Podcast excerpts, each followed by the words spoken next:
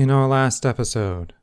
At trial, Art Newman's betrayal was expected to ensure convictions for Charlie Berger and Ray Highland, leading the men's attorneys to refuse to present evidence or alibis that would contradict Newman's testimony.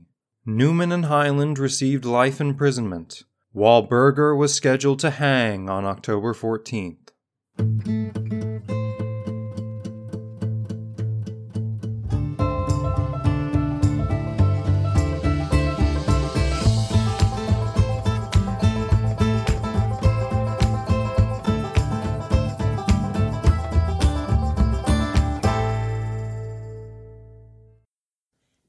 A Night of Another Sort, Prohibition Days and Charlie Berger, by Gary DeNeal.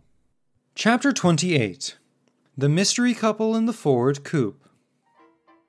Cold and cloudy, the Sunday afternoon of December twelfth, nineteen twenty-six, was the perfect time to see a movie. To do just that, Jesse Kramer, twenty-two, of West Frankfort, and his sweetheart, Jenny Murray, also of West Frankfort, drove to nearby Benton in his Ford coupe. Jenny wore a red mum on her coat.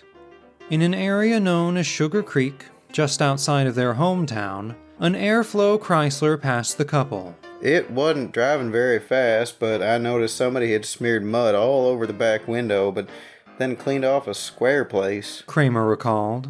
And I remarked to Jenny that it looked like they intended to make a peephole. The car continued on, and I soon dismissed it from my mind. Arriving at the movie theater on the southeast corner of the Benton Square, the couple realized they had already seen the picture. Rather than turn around and go home, the driver suggested they journey further to West City to see where Joe Adams' home had recently been fired upon. Then, as now, the deeds of Berger were discussed and magnified. Anyone who read newspapers then knew that Adams, the corpulent mayor of West City, had allied himself with the rum-running Shelton brothers, Carl, Earl, and Bernie, and that by so doing, he had won the undying hatred of the Shelton's former friend but now devoted enemy, Charlie Berger. Time was when Berger and the Sheltons together were warring against the Ku Klux Klan. The Sheltons began to realize that Berger, friendly though he was to strangers, was not above holding out slot machine profits from business partners. Following several killings in the summer and autumn of nineteen twenty-six, the Berger-Shelton gang war made the headlines throughout the Midwest. Thanks to an armored car, a truck converted into a tank, and even an airplane that dropped bombs on Berger's roadhouse, Shady Rest, the affray had a Keystone Cops atmosphere that was somewhat belied by too many gang-related murders. When Berger became convinced that Joe Adams was keeping the steel tank portion of the Shelton's armored truck in his garage, trouble was assured. Seeing this, a wiser man would have left the country, but, being as bullheaded as Berger, Adams chose to stay and take his chances. Besides, he might be lucky enough to catch Charlie in his gun sights. Three or four blocks east of the Adams' house, Kramer passed a customer of the mercantile store where he worked. This man was on the south side of the street, walking west. Seeing a familiar face, the pedestrian threw up his hand in a wave. The fellow behind the wheel did the same. Again, this was a little thing, hardly worth mentioning. Equally unimpressive were the two young men who stood on Adams's porch, talking to someone who stood inside the door, possibly Joe himself. The two men, one seventeen and the other nineteen, wore khaki-colored sheep-lined coats, a common item of winter gear in those days. Driving past as slowly as possible and keeping the car in low to prevent stalling, Kramer pointed out the house where the men were talking. No sooner had he done so than the sound of gunfire came from that direction. The figure inside fell. The assailants turned and jumped off the porch. One of the gunmen stumbled, got up, and ran behind Kramer's car, which was still moving very slowly. Remarkably enough, Adams' young daughter Arian chased the two until her mother called her back. Kramer recognized this fellow as Elmo Thomason. Elmo's brother, Harry, staying to the south side of the street, actually outran the Ford coupe, and in so doing also passed a fellow standing on the corner. Harry shot at the man's feet, then continued to run down the street, so fast that one could have shot craps at his shirt tail. Next, he crossed the street in front of Kramer, stepped in the middle of the street, and for one terrifying instant, pointed his pistol at the coop. While Jenny ducked, Jesse, not knowing what else to do, threw up his hand to wave. Recognizing him, Harry did the same, then leaped aside and ran to the muddied Chrysler with the peephole. It was setting on the shoulder on the north side of the brick pavement. Behind the wheel was Ray Highland, better known as Izzy the Jew, a man Kramer had seen several times. After Elmo and Harry jumped in, the car took off at a high speed toward Christopher. Still not knowing exactly what to do, Kramer continued to drive in low gear. Part of his problem, believe it or not, was the curtain on the window. With a broken spring, the curtain simply could not be opened, and that was too bad because the young man behind the wheel, who had just looked down the barrel of a gun held by another young man scared half out of his wits, knew that Adams was supposed to have guards stationed around the house. These men, seeing a car with drawn curtains in daytime, just after the shooting, might decide to shower the occupants within with machine gun fire. However, that did not happen. If not for the condition of the roads, he would have driven on to Christopher, from there to Ziegler, and then back to West Frankfort. Instead, a quarter of a mile to the west, he turned the car around and drove back the way they had come. Although by this time several cars were parked at the site of the shooting, not a police car could be seen among them. About thirty minutes after being shot, Adams was dead. The eyewitness behind the wheel urged his fiancée not to tell anyone what they had seen. Ignoring his advice once back in familiar territory, she confided the news to a trusted neighbor. Under no circumstances, said this friend, was she to tell another soul outside her own family. This second warning, coming so soon after the first, made it very clear that her life and the life of her fiancée depended on their keeping the secret. There was a catch, however. Kramer's face, and possibly his name, was known not only to the Thomasons but also to the pedestrian who had waved. It was this man, Kramer felt, who got word to State's Attorney Roy Martin that someone down at the mercantile store had possibly seen the whole thing. Because Kramer worked at the store, which was owned by a Mister McGatt, the man on the street assumed he had waved to one of McGatt's sons. Being close friends, Scotty McGatt and Kramer were often mistaken for brothers. The next day at the mercantile store, Roy Martin asked to talk with Scotty. As luck would have it, the young man had an iron-proof alibi. On the late afternoon that Adams was killed, Scotty not only was in Harrisburg, but also managed to get into a scuffle at one of the restaurants. There was nothing to it really, just enough to make the West Frankfort youth memorable to the proprietor. With Scotty out of the picture, only Kramer remained for the state's attorney, Martin, to question, in his kindly but persistent way. "I lied like a dog," Kramer admitted nearly sixty years later. Canny enough to know that he was lying, Martin listened to the cock and bull story about driving around in Johnston City that afternoon and not seeing one familiar face. Martin yawned. Later, Kramer realized he should have brought in the name of a man later to be his brother-in-law, a true friend who would have backed up his yarn, no matter how implausible it may have seemed to a middle-aged state's attorney. Martin suggested he go home and think it over. They would definitely be in touch.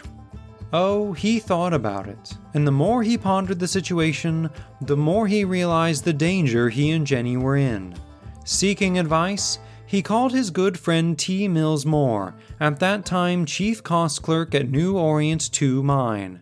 Well, Kramer knew that Moore was on good terms with Martin, and that if anyone knew what to do, his friend was the man.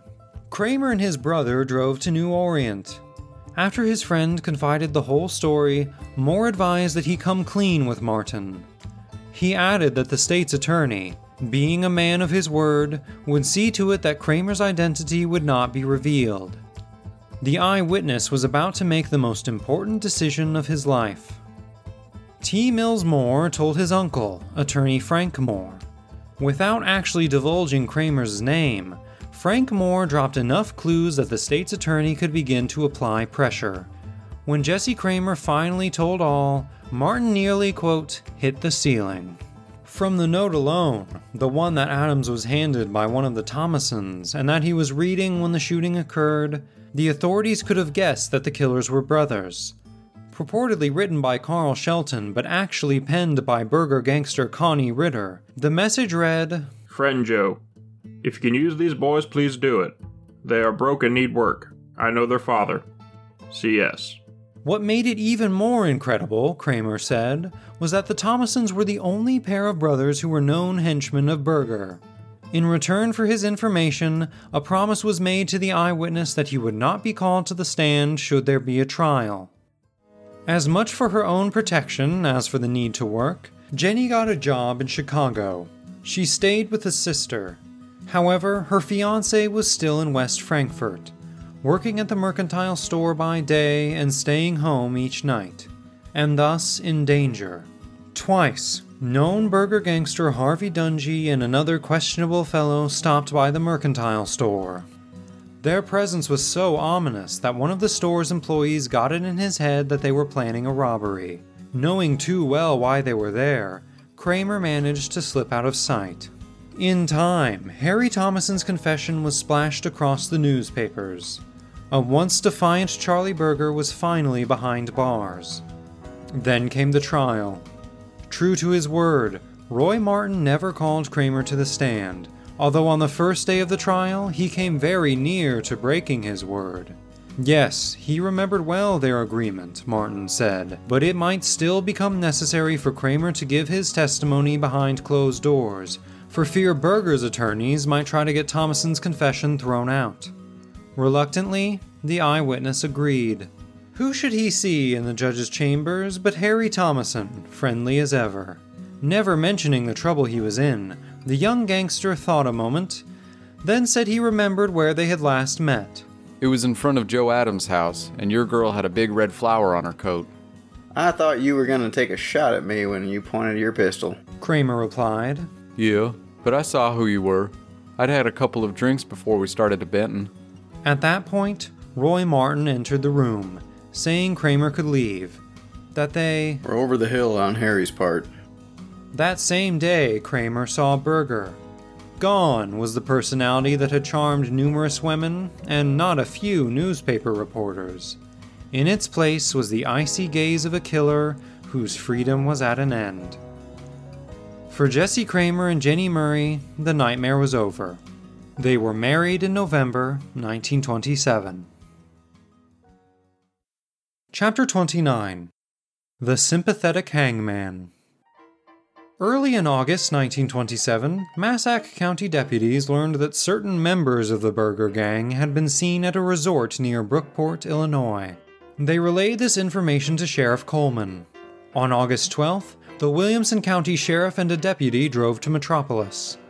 There, they and the Massac County officers pooled their forces and drove to a patch of woods approximately six miles southeast of Metropolis and surrounded the fugitive's haunt. The next morning, Coleman told the world essentially the story Highland had given Boswell concerning the killing of Lyle Shag Warsham. The two prisoners, Fred Butch Thomason and Joe Boer, alias Clarence Bryant, were charged with Warsham's murder, along with Harvey Dungy, who was then serving a ten-year sentence in the Chester Penitentiary for murder. For Coleman, the capture of Thomason and Boer was a personal triumph. As early as June, he had heard the details of the killing from no less an authority than Art Newman, while the latter was in the Benton jail awaiting trial for the Adams murder. As recently as August fourth, Ural Gowan had given his version. That was crucial because, unlike Newman, Gowan claimed he was present when the killing occurred. With the convictions of Rado Milich and Charlie Berger a matter of recent history, Orrin Coleman had reason to believe one or more additional death sentences might be in the offing. Nearly two months passed before the trio went on trial. For Arlio Boswell, it was something of a rest period, a time to bask in the triumph of the Jones trial. He, too, felt the upcoming case would be relatively easy to win, since the evidence was clearly on his side. His sense of well-being was marred by another attempt on his life. With the exception of S. Glenn Young's massive concrete monument in the Heron Cemetery, the state's attorney was very nearly the most popular target in the county. This time, he was returning to his home in Marion from a meeting of the American Legion at Round Pond near Shawneetown. He had planned to follow some fellow Legionnaires from Williamson County, but lost them on Harrisburg Square. More than fifty years later, too well he remembered. I guess they had a little speedier car. I never did catch up with them.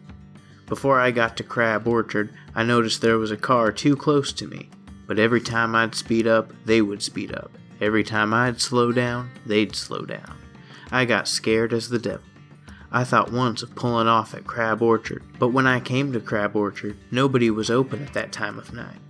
I decided, well hell, I've outrun them this far, I'll outrun them again. I started on through. And just as I got to the west, maybe a quarter of a mile out of Crab Orchard, this car came up along the side of me to pass. As I looked, it looked to me like a fellow was standing on the running board, and just as he got even with me, he began to shoot. I certainly went off to the ditch. They kept on going. The window on my side was down, but the window on the other side was up. There wasn't but one bullet that went through the car, and it went out the right-hand side. Nobody understood how that bullet failed to hit me in the head unless at the time I could have ducked down. Anyway, my car came to a stop right up on a concrete abutment. Well, I was scared to death, and I didn't know what to do, and I started my motor and, by damn, it ran. So I waited. I knew they'd turn around and come back, although I felt they felt they'd kill me. They didn't come back, thank God, until another car I saw coming. So I pulled on the road, and as it got to me, I rode right in front of the lights all the way into town. I went directly to the police station and reported it.